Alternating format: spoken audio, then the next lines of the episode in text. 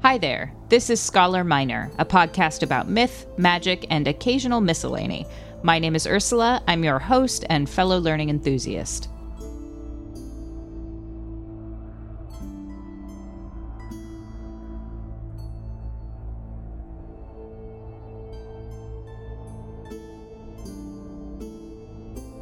Welcome back, everyone, to another episode of Scholar Minor. Even though it's technically spring here in the California Central Valley, we're anticipating our first heat wave in the coming days, and it is starting to feel like summer already. This summer will be an interesting one for me, as in preparation for an upcoming medical procedure, I will have to abstain from one of my very favorite aspects of hot summer evenings beer.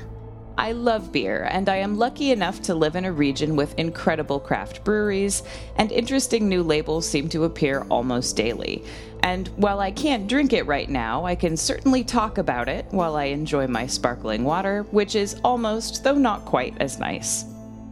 So, cheers, dear listeners, and welcome to the strange history of beer.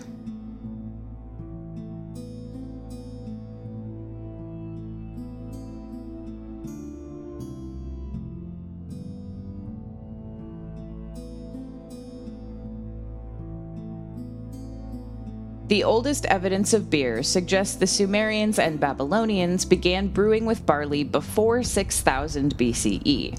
In the fertile soils of the flatlands between the Tigris and Euphrates rivers, Mesopotamian peoples gathered and soon domesticated wild grains, using them to make an ancient bread called bapir. But bapir wasn't necessarily for eating on its own. It was a combination of malted barley, barley flour, and honey or dates that was baked more than once and left to dry. These hard, disc like breads were reminiscent of hardtack and could be stored for a long period of time. Instead of being eaten as is, they were crumbled into water with more malt and natural sweetener and allowed to ferment naturally. Ninkasi was the Sumerian goddess of beer and alcohol in general, and it was she who taught mankind to brew beer, or kas. Pottery discovered in the Zagros Mountains of Iran contains traces of calcium oxalate, a deposit resulting from fermented grains. When Sumer was conquered by the Babylonians, their knowledge of beer making began to spread, and eventually the Egyptians would establish a common and streamlined brewing technique. In its earliest forms, beer was drunk from clay jars using a straw. Some of these straws have been discovered in tombs and are intricately decorated with precious stones. Even the god Osiris is sometimes depicted with one of these beer straws in hand. The Egyptians experimented with different recipes, and while some kinds of beer were brewed for specific occasions or ceremonies, everyone had access to it, from the poorest peasants to the royal family. Interestingly, the actual brewing of the beer was usually done by women, and this would continue to be the case for thousands of years. Being wine fans, the Greeks were thoroughly unimpressed with beer when introduced to it. The Romans likewise preferred wine, especially as beer became associated with the nomadic Celts and Germans with whom they frequently butted heads. These peoples had become adept at brewing over time after migrating west from the Asian continent. Grapes wouldn't grow as well in colder northern climates, but grain was fairly hardy and readily available for northwestern Europeans. While many folks looked down at beer as a sorry substitute for wine for many centuries, it found new life in the 5th century in the hands of the monasteries.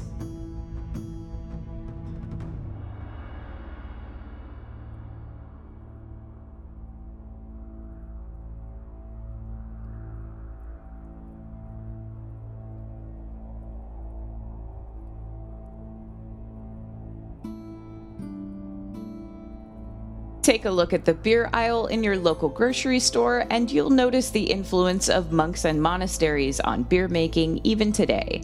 Not only do they feature prominently in names and on labels, some brews are still produced by functioning monasteries. So, how and why did monasteries become synonymous with beer? By the early medieval period, most folks drank beer, children included. It was a readily available source of calories and nutrients, and as it was fermented, could be stored.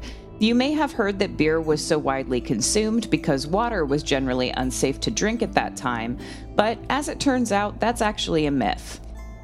While it's true that in densely populated areas, water was often polluted due to poor sanitation, most early medieval settlements did have access to fresh water from wells or other natural sources. Beer was preferred because it was cheap, it gave you some calories to burn during a hard day of labor, and it didn't taste too bad after the introduction of gruit, various combinations of herbs that were used for flavoring during brewing prior to the great hops takeover that would come in later years. Beer brewing at monasteries began with the Order of the Cistercians, founded in 1098 CE.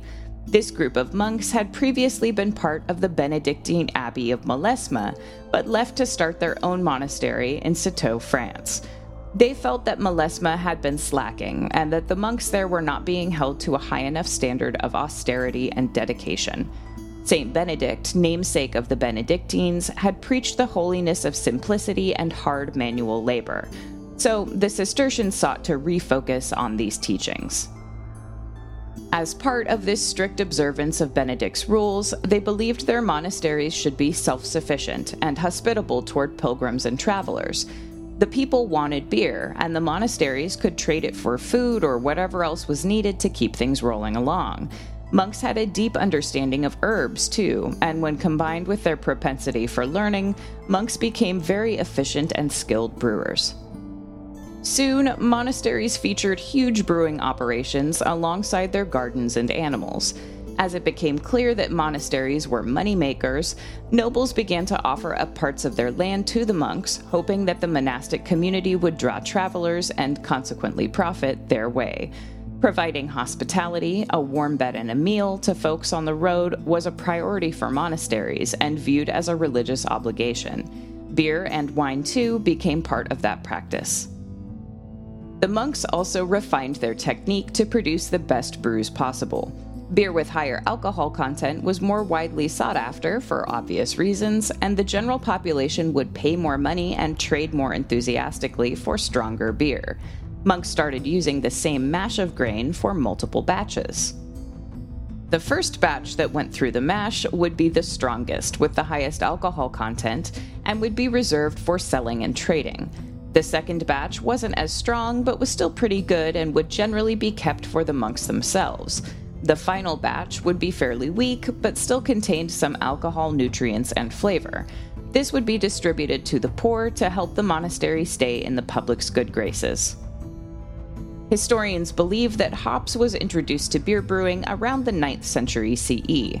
Though it also imparted a unique flavor, hops was unlike its predecessor gruit in that it lengthened the shelf life of beer.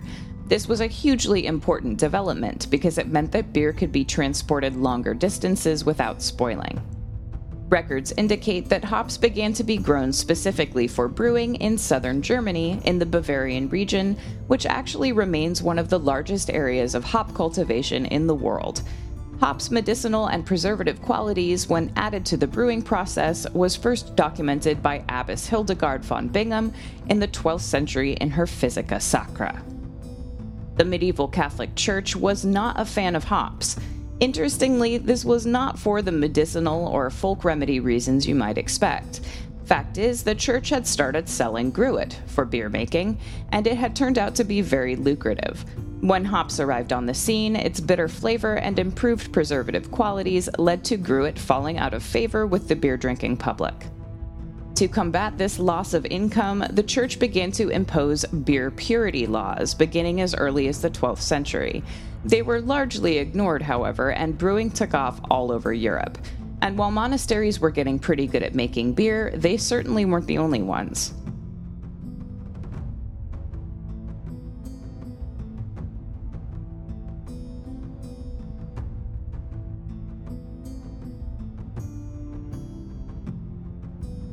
Come whoso will to Eleanor on the hill, with fill the cup fill, and sit there by still. Early and late thither cometh Kate, Cicely, and Sare, with their legis bare, and also their feet, hardly full unsweet. With their heels dagged, their curtels all to jagged, their smocks all to ragged, with titters and tatters. Bring dishes and platters, with all their might running to Eleanor Rumming, to have of her tunning. She lenneth them on the same, and thus beginneth the game. English poet and tutor to England's Henry VIII, John Skelton, published his poem The Tunning of Eleanor Rumming in 1521. A far from flattering portrait of rural life, it describes a grossly stereotypical environment of filth and debauchery. And while it most certainly isn't the most pleasant poem to read, it is very important, because the titular Eleanor Rumming provides us with a glimpse of an important role in medieval and Renaissance society the alewife. Financial independence was almost unheard of for women during much of the medieval and Renaissance periods. But since beer brewing fell under the umbrella of household tasks for many centuries, it was considered socially acceptable for a woman to brew beer. It was a fairly typical gender assigned task at that time, so women started brewing beer for profit, sometimes opening small businesses dedicated to brewing. These ladies were known as the alewives. The mind altering effects of alcohol gave the alewives and their businesses a pretty negative reputation in polite society, as evidenced by Mr. Skelton's poem. Drink was associated with rowdiness, sex, and ungodly behavior, even though almost everyone drank. It was a guaranteed way to make money, and enterprising women were able to capitalize on the upward trend despite society's hypocritical attitudes. In England, after the population was decimated by the Black Plague, labor was in higher demand than ever before, and women were able to take advantage of this need, carving out a niche for themselves in a male dominated economic landscape. Unfortunately, as the industry grew and breweries began popping up throughout the European mainland and the British Isles, the dynamic shifted again in favor of male brewers, it was difficult for women to raise enough money to compete with better funded and larger breweries.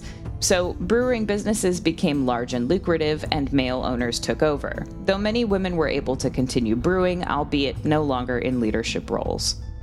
But these alewives and their ale houses had helped to lay the foundation for one of the most important creations in the history of beer, arguably in the history of the world pubs.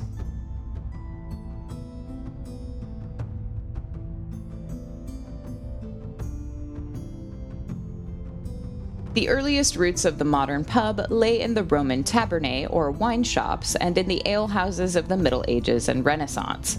In a nod to their monastic predecessors, though a bit more focused on profit, early alehouses also functioned as inns and provided meals and beds in addition to alcoholic beverages. These operations were incredibly successful. By 1577, there was approximately one alehouse for every 200 people in England and Wales. By the 16th century, alehouses and taverns were incredibly important in both rural and urban communities. They became gathering places. Interesting news could be shared by neighbors and travelers passing through, schemes could be concocted, philosophical discussions and brawls could break out in the blink of an eye. But it was truly the Industrial Revolution that brought the importance of pubs and their role in communities to light. Beginning in the mid 18th century and lasting until the early 20th, the Industrial Revolution saw the birth of modern industry and mechanization. The days of agricultural timekeeping were over.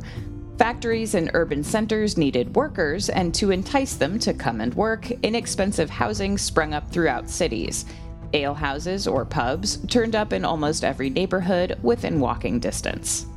Pubs served a similar role to the alehouses of yesteryear. They were a place for news, discussions, and community.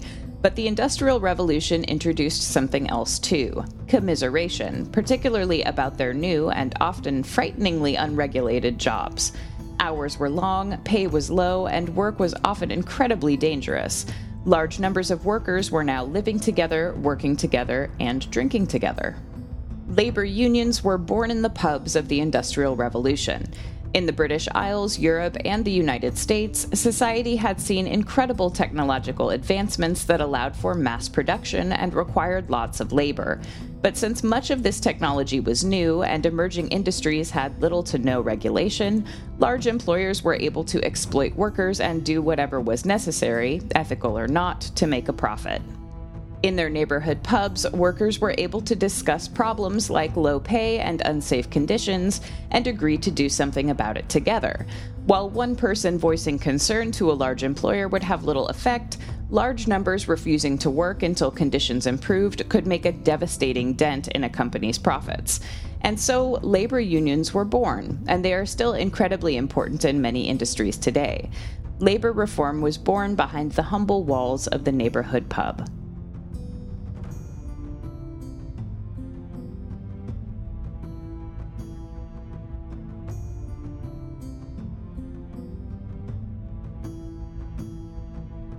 Prohibition in the United States put a bit of a damper on the brewing industry, and when beer reappeared on American shelves in the 1930s, it wasn't the same. Like many other things, brewing had become mechanized, with traditional ingredients like malted barley being replaced with cheaper options like corn. A lot of beer could be made very cheaply, and for a long time that was pretty typical in the States. Europe maintained higher quality beverages, though weaker beers had become fairly trendy in the 20th century. Brewers like the Trappists, a monastic order descended from the Cistercians of old, began brewing beer with higher alcohol content to combat this trend and retain customers. It worked, and still works, and brewing in places like Germany and Belgium thrived. In the 1970s, folks became interested once again in brewing at home, which would gradually evolve into microbreweries as craft beers rapidly grew in popularity. These days, there are tons of craft brewing operations. According to the 2020 numbers provided by the Brewers Association, there are currently around 8,700 craft breweries in the United States alone, compared to 4,800 in 2015 and the craft beer market is worth about $22.2 billion per year. This adds up, as where I currently live, I could probably throw $7 out my window and someone would put a pint in my hand. There are over 1,000 breweries in California, and boy, do I miss them.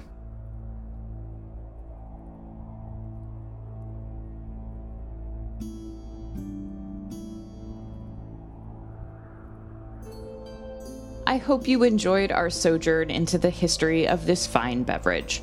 I'll leave you with a little appropriate Shakespeare from Henry V.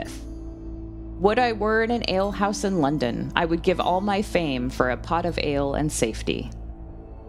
As always, my references, contact information, and website are in the show notes for your perusal. I encourage you to check out my website, www.ursaminorcreations.com, and the Scholar Minor YouTube channel for past episodes and additional content. Thank you all so much for listening. Have a beautiful week, and I'll talk to you again very soon.